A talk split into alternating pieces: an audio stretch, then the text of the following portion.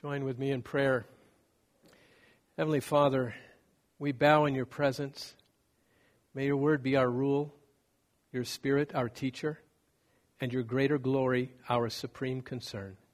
Through Jesus Christ, our Lord. Amen. My name is uh, Dennis Okholm, um, and uh, I, I was here once before. Um, got to preach on the wedding at Cana about lots of wine.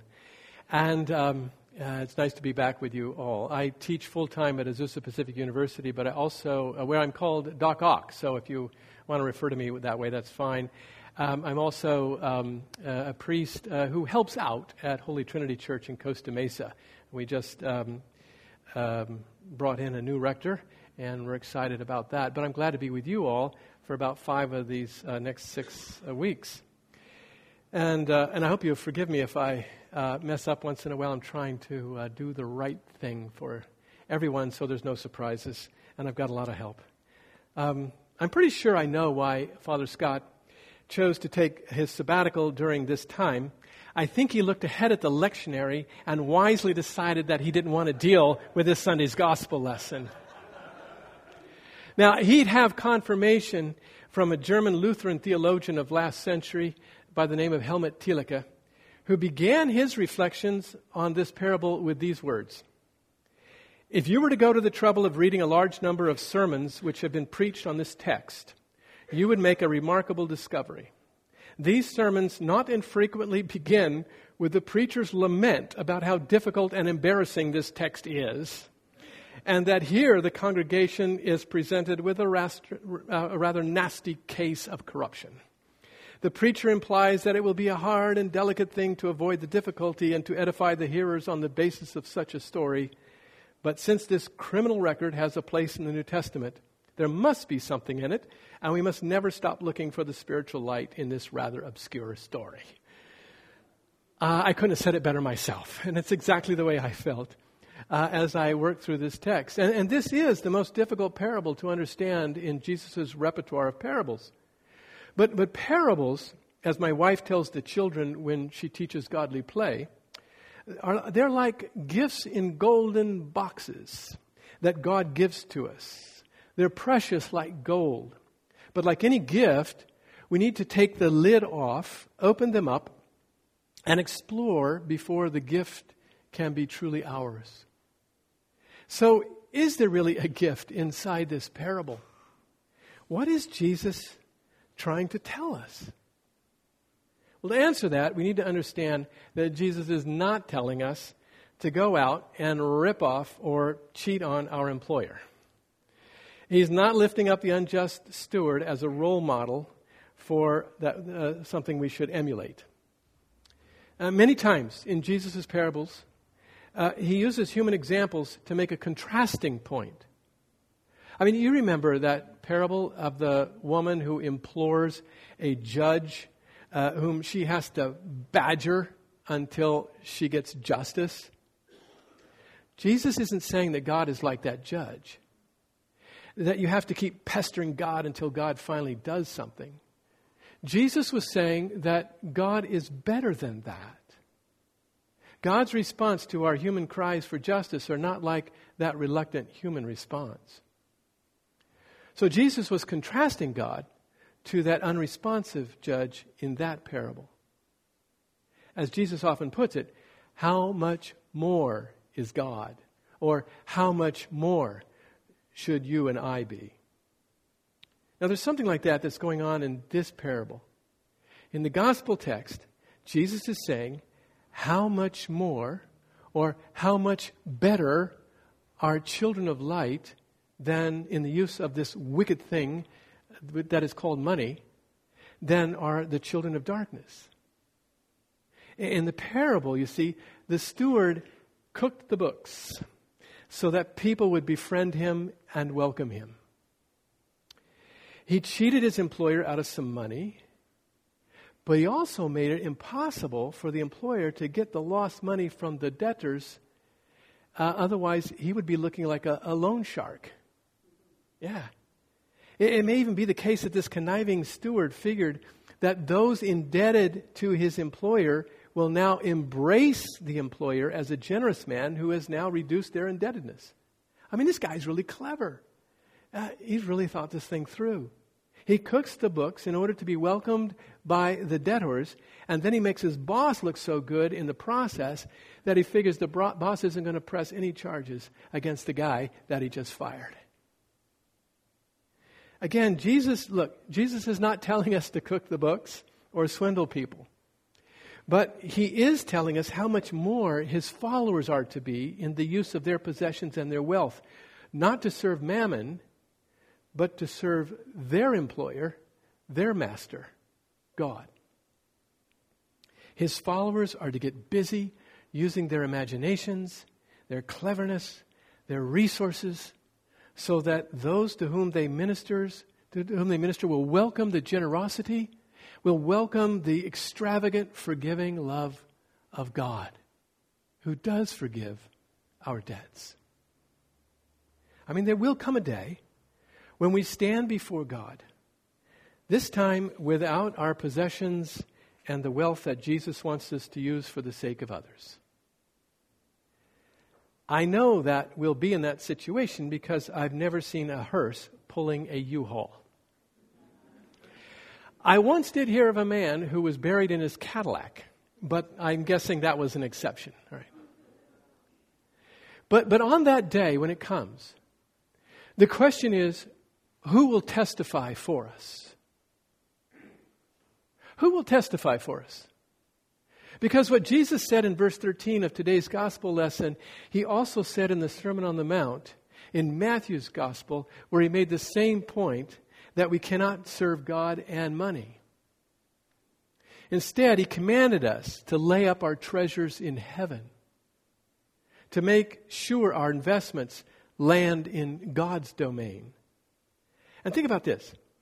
If we can't take the U-Haul with us, what are those treasures that we are going to take with us into God's realm? It seems to me that the only treasures you and I will be able to take with us are the investments that we make in the lives of other people. You can take that with you. So on that day, we might hear someone say, He saw me hungry and he gave me his meal. She put me on my feet again when I was a refugee.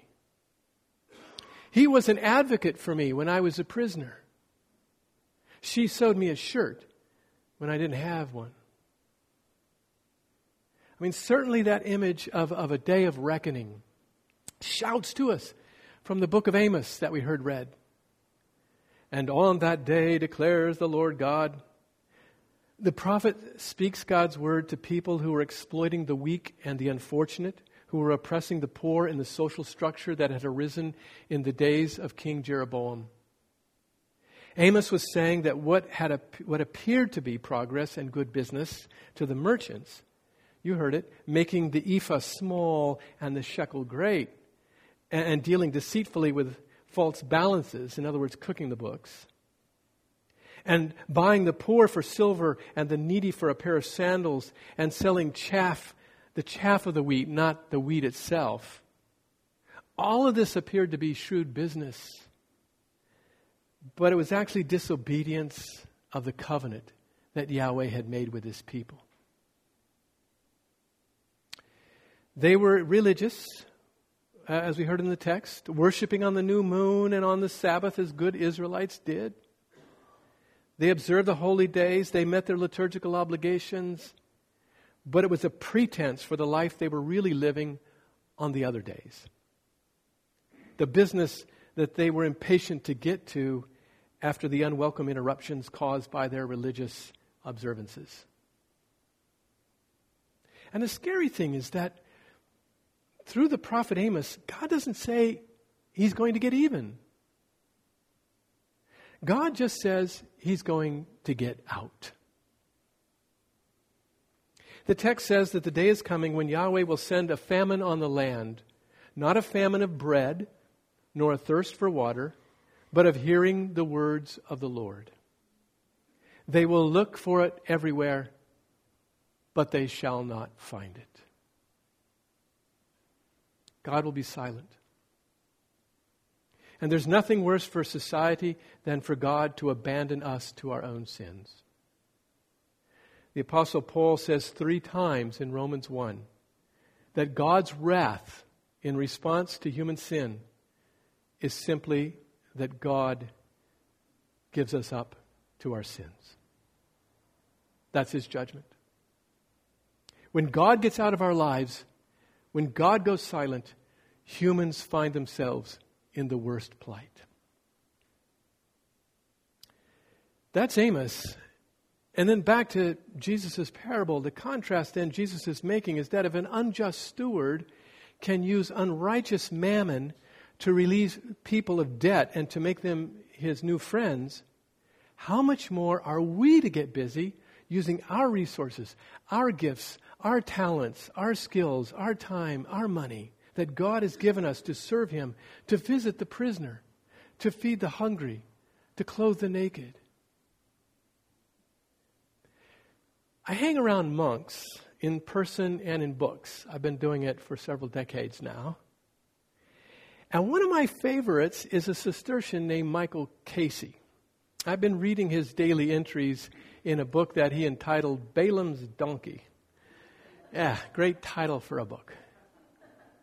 And in one of the entries uh, that I was reading a couple weeks ago called Omission, he wrote this If I were to ask you to draw up a list of the world's greatest sinners, I wonder who would be on it.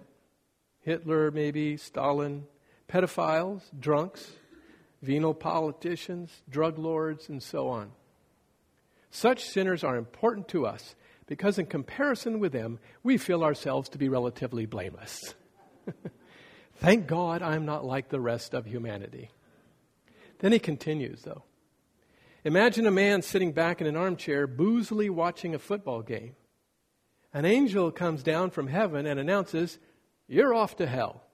The poor guy replies, You got the wrong man. I didn't do anything. The angel replies, That's why you're going there. You never did anything. You see, Jesus made the same point, right? He made the same point about sheep and goats on Judgment Day in the Gospel of Matthew. He made the same point about two religious leaders in contrast to a Samaritan along a dangerous highway. And now he makes the point in our gospel lesson about the steward of another's money. I mean, as I worked through this difficult passage this week, I, I began thinking of a friend of ours whom Jesus, I think, would have used to make his point. Jerry lives on Orcas Island in Washington State. And he would actually tell you that he has mishandled uh, the unrighteous mammon that Jesus often spoke of. He has mishandled it to the point that he was found guilty of a white collar crime uh, years ago and found himself doing a stint in prison. Now he's in his 80s. And Jerry has been unsuccessful in getting me to move up there to start an Anglican church on the island. But that's the minor concern that he has compared to what he has been up to. For several years now, he's been very active in prison ministry. He especially advocates for the release of a prisoner that our legal system has put away for life, Scott. Scott was the drug kingpin, the worst prisoner when he first entered prison uh, years ago, years and years ago. But especially through the witness of his daughter, who turned her life over to the Lord Jesus Christ at a Christian camp, which a church paid for her to attend. Scott, his life has turned around 180 degrees. He's now deeply committed to Jesus Christ. Recently, he's been assigned to minister to the mentally ill and disabled in his prison cell block. And he's been known to get very upset with chaplains who are not sufficiently doing their ministry. He's actually written that in some of the letters to us. We're all hoping that eventually Scott can be released. But for now, he believes that God has placed him where he is so that he can have a ministry to other prisoners. And so Jerry is trying to help Scott get out of prison. But wait, there's more. because while Scott and other prisoners have a dedicated advocate in Jerry, his greatest project lately, his biggest project, has been the successful start of a halfway house for released prisoners who want to restart their lives. Jerry is not that guy boozily sitting in his armchair like a spectator. Here he is with his imagination and his motivation for God's kingdom. He and the first residents of the house are already making repairs on this house. And he got Lowe's to donate material for the work. He's finding construction type employment for the men. He's trying to find a location for a coffee house that will produce income for the ministry that he began that's called Micah 6 8. You see, Jerry is the righteous steward, the righteous steward of mammon that once got him in trouble. But he now uses it as God's resource for others whom Jerry wants to become the friends of Jesus, who will welcome Jesus into their lives. It's an amazing thing that he makes me tired, and he's in his 80s. And I think on a day such as Amos speaks of, a day that's coming, I'm certain that when Jerry is asked, Who will testify for you? Scott and many other men and women, treasures he has invested in heaven, will be at his side shouting, We will. We will.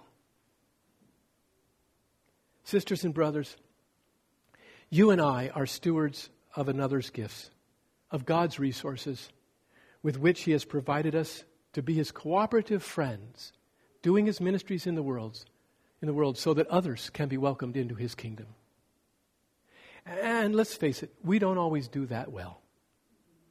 And that's why later we're going to pray the prayer of confession, and we will say in first person plural, we as church confess that we have sinned against you in thought, word, and deed by what we have done and by, and by what we as your church have not done. Uh, but then we're going to hear the words of God's grace. And we're going to taste and drink His goodness. That by His Spirit will once again equip us as we are sent back into the world from which we were gathered this morning. And may He who by the power at work within us this coming week do much more, much more than all we could ever imagine or think. To him be the glory in the church and in Christ Jesus, now and forever. Yes, in the name of the Father and the Son and the Holy Spirit.